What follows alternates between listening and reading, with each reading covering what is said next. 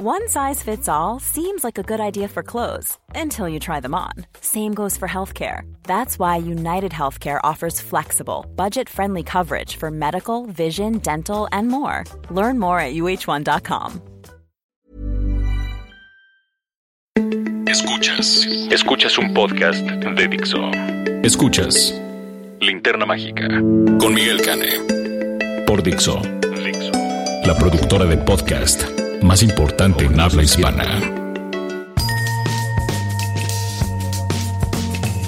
Hola, ¿qué tal? Bienvenidos a esta emisión de la Linterna Mágica, grabando desde el corazón de Polanco. Como este es el mes de octubre y es el mes de los sustos, Raulito Fuentes desde Guadalajara nos va a hablar de una película que tiene muchos sustos, pero también tiene mucha acción y emoción, que es Boda Sangrienta, eh, que la verdad le ha ido muy bien con la crítica y escucharán un buen comentario por parte de Raulín acerca de esto y yo les voy a hablar de la primera recomendación que vamos a hacerles en este mes de sustos y terrores y les voy a hablar de un gran clásico, The Shining. Oye Fuentes. Hola, ¿qué tal? Esto soy Fuentes, el espacio que Miguel Cane me brinda en la linterna mágica. Yo soy Raúl Fuentes y a mí me encuentras en Twitter como arroba oyefuentes. Oigan, pues fíjense que hace unos días yo me encontraba de muy mal humor, me estaba muy cansado, había tenido una semana muy pesada en el trabajo y eh, cuando me invitaron a ver la película Boda Sangrienta, yo solamente tenía el deseo de que la película fuera lo suficientemente absurda para no tomarla en serio y que tuviera muchísimo humor. Y creo que la cinta Boda Sangrienta o Ready or Not, que es el título original, que es lo que se dice cuando uno está jugando a las escondidillas y está contando y termina de contar y ya se va a poner a buscar a la gente, pues dice Ready or Not, ¿no? Entonces, pues sí, Boda Sangrienta, la verdad es que es una cinta absurda. Nos cuenta la historia de una mujer que se acaba de casar con un tipo que pertenece a una familia multimillonaria, viven en una especie de castillo eh, y que en la noche de bodas se tiene que seguir una tradición familiar que es la de jugar un juego de mesa. Entonces la familia obliga a nuestra protagonista a tomar una carta de unos naipes y le toca eh, pues que ella sea la que cuente y que el juego sea las escondidillas. Para esto, el, el gran giro que tiene la película es que pues no son unas escondidillas normales porque la familia quien encuentre a esta chica que se va a esconder, pues tiene que matarla, tiene que ofrecer su cuerpo en sacrificio a un ente demoníaco. eh, y así de absurdo como suena, así absurda es la película. Es una cinta cargada de muchos momentos de humor negro. Me parece que algunos funcionan bastante bien, otros creo que el chiste no tiene un buen remate. Eh, siento también que es una película con un ritmo deficiente, es decir, a veces parece que la trama se, atora en situaciones eh, que caen como en diálogos muy insulsos o muy largos o, o, sin que parezca que la trama esté avanzando. Parece que sí, que esa es una de las grandes fallas que tiene esta cinta que eh, por otro lado, pues sí tiene muchísimo humor negro, tiene muchísima sangre, como el título en español lo indica.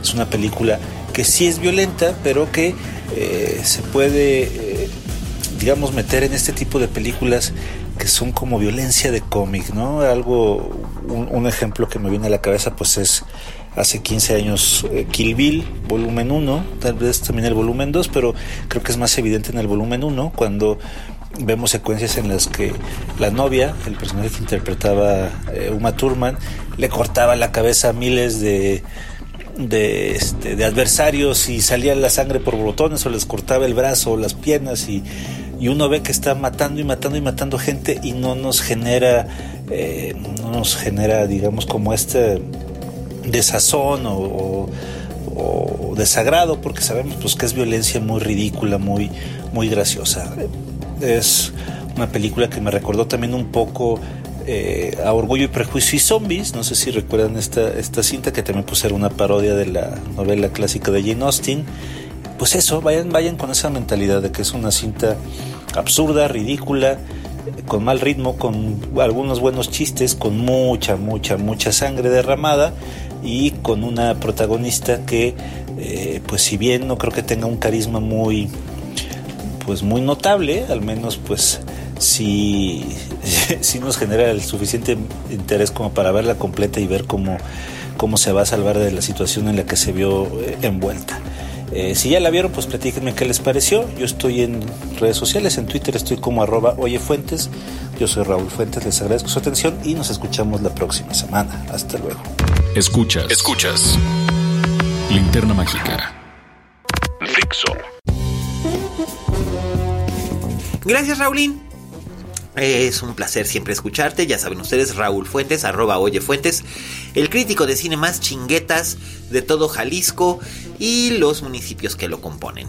Y bueno, pues ahora yo les voy a hablar de una película de terror que este año, son 40 años de su rodaje, el año que viene cumple 40 de haberse estrenado, eh, va a tener su secuela que se estrena este, este mes de noviembre, este otoño. Eh, y ha sido un objeto de controversia por parte del autor original de la historia. Eh, es una obra que es considerada una verdadera obra maestra. Eh, se va a, mostrar ya restaurada, va a estarse proyectando en el Festival de Morelia y también en, en la cadena Cinépolis. Y me refiero, por supuesto, a El Resplandor, The Shining.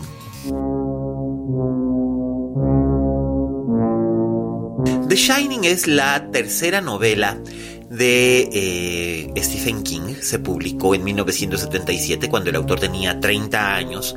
Es considerada por muchos la obra maestra de esta primera etapa de la carrera de Stephen King que comprende su novela debut, Carrie, después La Hora del Vampiro o Salem Slot o El Misterio de Salem Slot, como le quieran ustedes decir. Eh, posteriormente vendría eh, la colección de relatos Night Shift o Turno Nocturno, que incluye relatos muy célebres como Los Niños del Maíz, y luego vendría su su primera novela después de este lanzamiento de relatos, que fue eh, The Shining, ya después vendría The Stand, La Danza de la Muerte, este, Firestarter, La Zona Muerta, Cuyo, eh, Misery, todas estas que pertenecen a la segunda etapa de, Stephen King, que fue la más exitosa, que fue también cuando él estaba más metido en el alcohol y en las drogas. Y de hecho, eh, The Shining en cierta forma es una especie de metáfora muy poco sutil sobre el alcoholismo y sus efectos en la familia. Eh, sobre todo porque King estaba combatiendo en ese momento eh, su manera de beber, tenía problemas con su manera de beber, pero era todavía un hombre muy joven, sus hijos eran todavía muy pequeños y no, no había tenido todavía el éxito extravagante que llegaría a tener después, que fue el que lo condujo a, a tener este, este lapso de drogadicción que duraría un promedio de entre 5 y 7 años.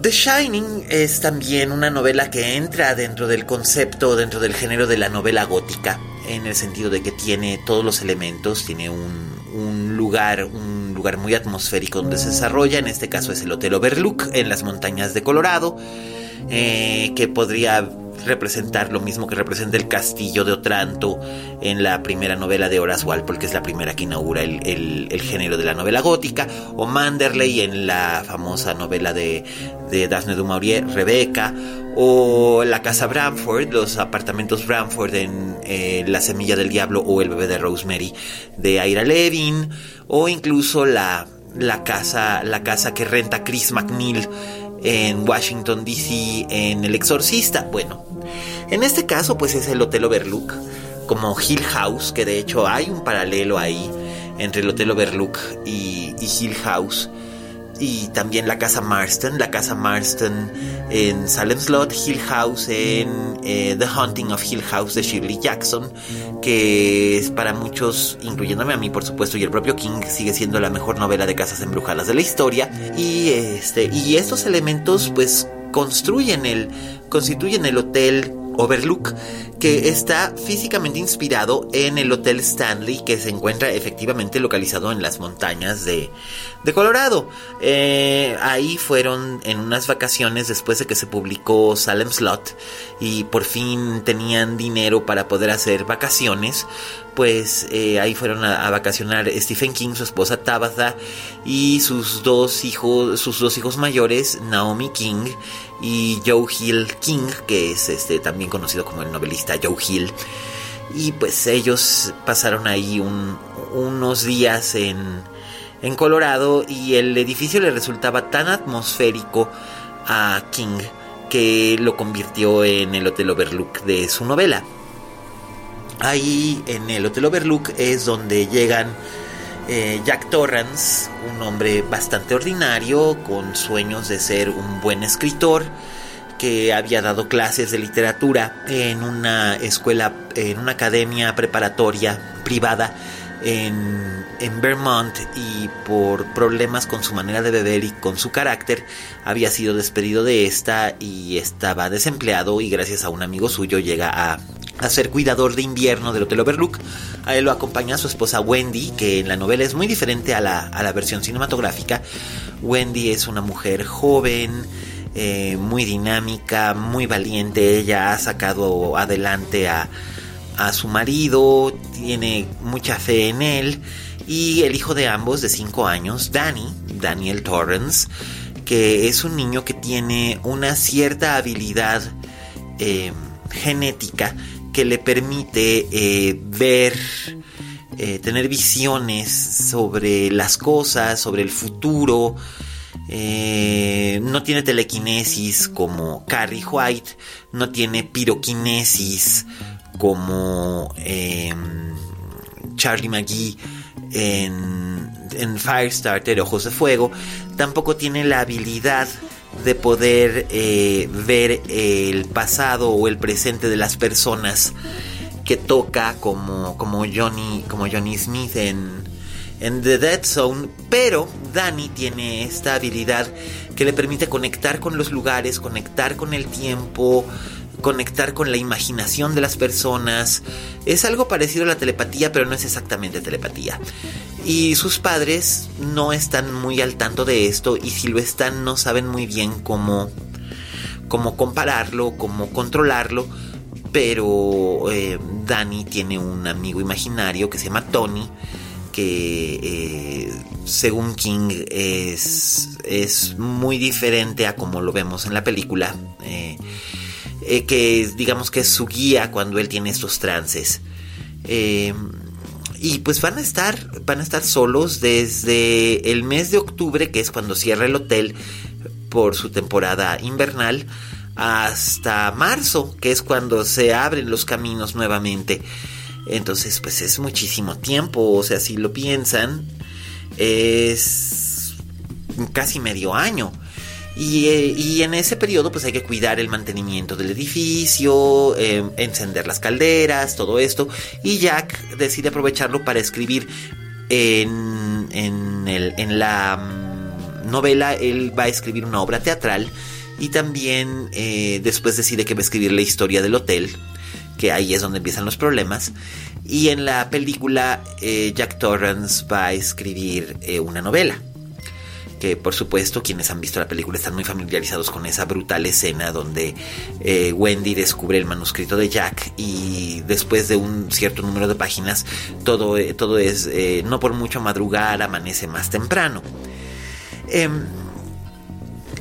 Stanley Kubrick siempre había buscado hacer una película de terror que entrara dentro de los cánones del género y originalmente había pensado primero en hacer una historia basada en un libro que se llama The Shadow Knows, que era acerca de una mujer que es aterrorizada eh, por un stalker, por un, por un merodeador que la espía y la persigue y la acosa, eh, pero es anónimo y ella no puede demostrar lo que está ocurriendo, entonces ella no sabe si es imaginario o no. Es una estupenda novela de, los, de principios de los 70, eh, escrita por Diane Johnson y él primero compró los derechos de, de, Shadow Knows Eh, pero era muy difícil porque todo está contado, trasladarla al lenguaje cinematográfico, eh, está todo contado desde el punto de vista de la mujer. Entonces era muy, era muy complicado para Kubrick por múltiples razones. Uno, poder traducir una novela contada en primera persona para él era muy, muy, muy complejo. Eh, en Lolita había tenido problemas al respecto de ello. Eh, por otro lado, eh, nunca había sabido muy bien cómo trabajar con actrices mujeres. Eh, y los personajes femeninos siempre le resultaban muy complicados a él. De hecho, la única actriz con la que realmente tuvo una buena relación trabajando ya fue cuando era mucho más mayor, que fue Nicole Kidman en Ice White Shot. Pero esto fue casi 20 años después de The Shining y de hecho su relación con, la pobre Shelley Duvall durante el rodaje de The Shining, ustedes conocen la anécdota, fue tan terrible que, que Shelley Duvall salió a, salió del rodaje a tener un colapso mental y meterse en un hospital privado en Londres porque realmente estaba exhausta y, y con los nervios desbaratados. Hay un, un detalle aquí que es interesante mencionar The Shining se vendieron los derechos a la Warner Brothers para, para Stanley Kubrick en el 78, casi un año después de que aparece el libro. Y en ese, en ese momento él empieza a hacer casting de distintos actores. Entre los actores que entrevista y que considera para los papeles de Jack, de Jack Torrance y em, Wendy Torrance estuvieron Robert De Niro y Meryl Streep.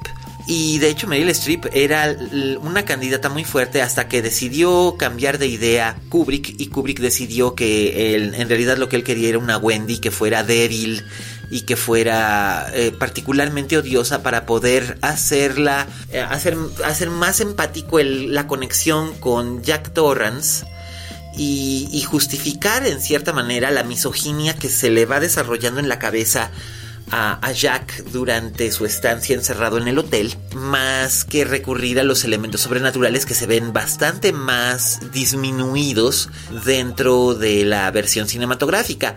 Esto lo cuenta Diane Johnson en un ensayo que escribió para The New Yorker acerca de cómo fue colaborar con Stanley Kubrick escribiendo el guion de The Shining, porque cuando Kubrick decide que no va a, filmar The Shadow Knows y decide que va a filmar The Shining, de todos modos retiene bajo contrato como productor a Diane Johnson como eh, coadaptadora en el guion de The Shining porque necesitaba alguien que le ayudara a escribir las escenas de Wendy. Y al principio eh, Diane Johnson trató de hacer a Wendy muy parecida como es en la novela, que es una muchacha más valerosa, más eh, resistente. Y en este caso, pues Kubrick, cuando Kubrick cambió de idea, pues eh, esto metió en camisa de once varas a, Diane Johnson porque de repente el personaje femenino de, de Wendy se vio disminuido como en un 40%. Y obviamente pues alguien como Meryl Streep no daba la imagen pese a lo joven que era, de, de ser una mujer que, que, pudiera ser maltratada o humillada por un hombre. Posteriormente, en la decisión de Sofía, de Alan J. Pakula, Pakula sí consigue que Kevin Klein eh, haga esto con, con, con la Sofía Sawistowska de, de, Meryl y Meryl se presta perfectamente para ello, pero Kubrick eh, consideró que no tenía el tipo, le parecía demasiado sana y demasiado bonita como para, para esto y entonces decidió no ir con ella. Eh, Robert De Niro finalmente decidió que el material no le, no le interesaba, se, retiró también y entonces Warner Brothers empezó a presionar de que necesitaban un actor de nombre para que abriera el cartel y jalara y pues este fue Jack Nicholson, el, que acabaron eligiendo porque además Jack Nicholson tenía por contrato una película pendiente con Warner Brothers. Entonces, pues esta fue la que, la, que decidieron. Y el problema es que no es que Jack Nicholson esté mal en la película, él está estupendamente, pero Jack Nicholson está prácticamente estupendamente en todo. El problema es que Jack Nicholson salta demasiado rápido en la inestabilidad de su personaje y entonces esa transición de el Jack Torrance que es un padre amoroso, que es un marido que es está muy consciente de sus defectos y trata de, trata de enmendarse. Un hombre que está combatiendo una enfermedad como lo es el alcoholismo y un pasado truculento como es el que tiene el personaje de, Jack Torrance. El padre era muy violento y abusivo con todos sus hijos. Eh, de repente esa transición se pierde y Jack Nicholson automáticamente se deschaveta prácticamente nada más poner un pie en, el hotel. Y, de hecho se nota en las primeras escenas, la escena de la, de la entrevista de trabajo y luego la escena en la que va manejando y en la que él le habla con tal condescendencia y menosprecio a su mujer que automáticamente sabemos que aquí hay algo, ¿no? Y no nos permite identificarnos con él. Eh, digamos que la argucia que tenía Kubrick de hacer que nos identificásemos con el monstruo, le salió el tiro por la culata en ese aspecto y probablemente es el defecto más grande que tiene The Shining. Al punto de que Stephen King reniega mucho de esa versión cinematográfica. Siempre dijo que el The Shining era como un Cadillac sin motor bellísimo para mirar, pero no tenía, no, funcionaba porque no tenía motor. Yo no creo que sea tanto así. La película funciona, es probablemente una de las cintas más escalofriantes de la historia y ahora que va a estar en cartelera en Cinepolis y restaurada en 4K, yo les recomendaría que vayan y la vean. Eh, la, verdad es que la película es una verdadera maravilla de, en el aspecto de dirección visual se creó, incluso la Steadicam se creó para esta película. Eh, nos lleva por recorridos que, en los que Kubrick homenajea a, por ejemplo, el año pasado en Marienbad, de Alan Resnais, que fue una película que lo impresionó mucho en su momento, en los años 60, y aquí replica ciertas tomas del año pasado en Marienbad, en otra atmósfera, pero explora estos lugares que todos son sets, el hotel en realidad no existe. Unas tomas son de un hotel que se encuentra en Oregón, otras, este, las tomas de la carretera son en Colorado y las, eh, la reproducción del, lobby corresponde al Hotel Yosemite que está en California. Pero este hotel imaginario, el Overlook, es, es sencillamente maravilloso. Años después, Stephen King recuperó los derechos cinematográficos de su obra y con la Warner Brothers produjo una miniserie hace como 20, como 20 años, 22 años, eh, cuando fueron los 20 años del libro en el, 97, produjo una, una miniserie de televisión producida por él mismo, con guion de él mismo, dirigida por su director, eh, digamos, su director pelele, Mick Garris, que es un, un, director muy chambón, pero que siempre le ha hecho cosas a Stephen King, digamos que a la medida, o a, por encargo. Este, y la miniserie de The Shining, aunque tenía a Rebecca de Mornay como una estupenda Wendy, estaba pésimamente actuada por Steven Weber como Jack Torrance, que eh, a diferencia de, Jack Nicholson, que era súper intenso, este era súper blando. Y el niño, este, Danny Lloyd es perfecto para ser Danny Torrance en The Shining. Aquí el niño que escogieron, que no me acuerdo ahora cómo se llama el niño actor, era un niño que tenía como 10 años en vez de 5, se le notaban. Y además todo su, lo, que él consistía en hacernos creer que estaba en era pelar tamaños ojotes y temblar. La verdad es que la miniserie, evítenla, es espantosa y los va a poner de malas. Pero The Shining es nuestra recomendación, nuestra primera recomendación para este mes del miedo y el terror aquí en la linterna mágica. Búsquenla, véanla, déjense absorber por su atmósfera que al mismo tiempo es estéril y también llena de sombras y horrores, en medio de amor y lujo, en un lugar, este, en un lugar completamente inhóspito y alejado de la realidad, como puede ser una montaña cubierta de nieve. Damas y caballeros, hemos llegado con esto al final de esta emisión de la linterna mágica.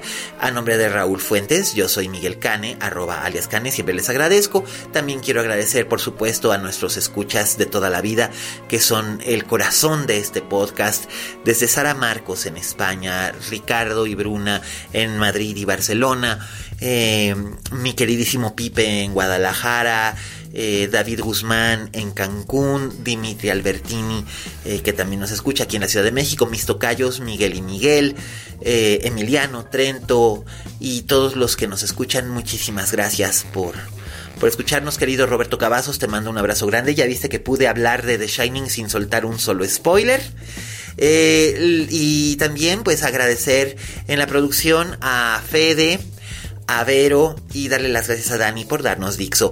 Dixo, recuerden que es muchas cosas aparte de la linterna mágica, así que escuchen todos sus podcasts, escuchen el de Prebook, está padrísimo ese podcast, está realmente increíble y no es únicamente para personas que tenemos depresión como yo, sino que es para todos los escuchas y además es está hecho con mucha emoción y con mucho cariño y vale muchísimo la pena. Y lo pueden encontrar igual que este podcast en iTunes en Spotify, en Amazon Music y en todas las plataformas donde se pueden escuchar podcasts, así como la página de Dixo.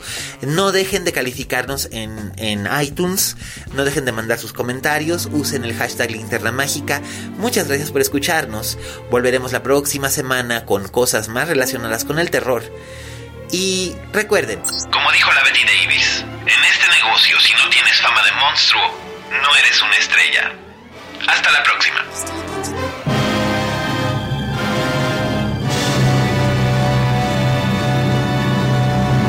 Dixo presentó Linterna Mágica con Miguel Cane. La producción de este podcast corrió a cargo de Federico del Moral. Coordinación. Coordinación. Verónica Hernández. Producción general. Dani Sánchez.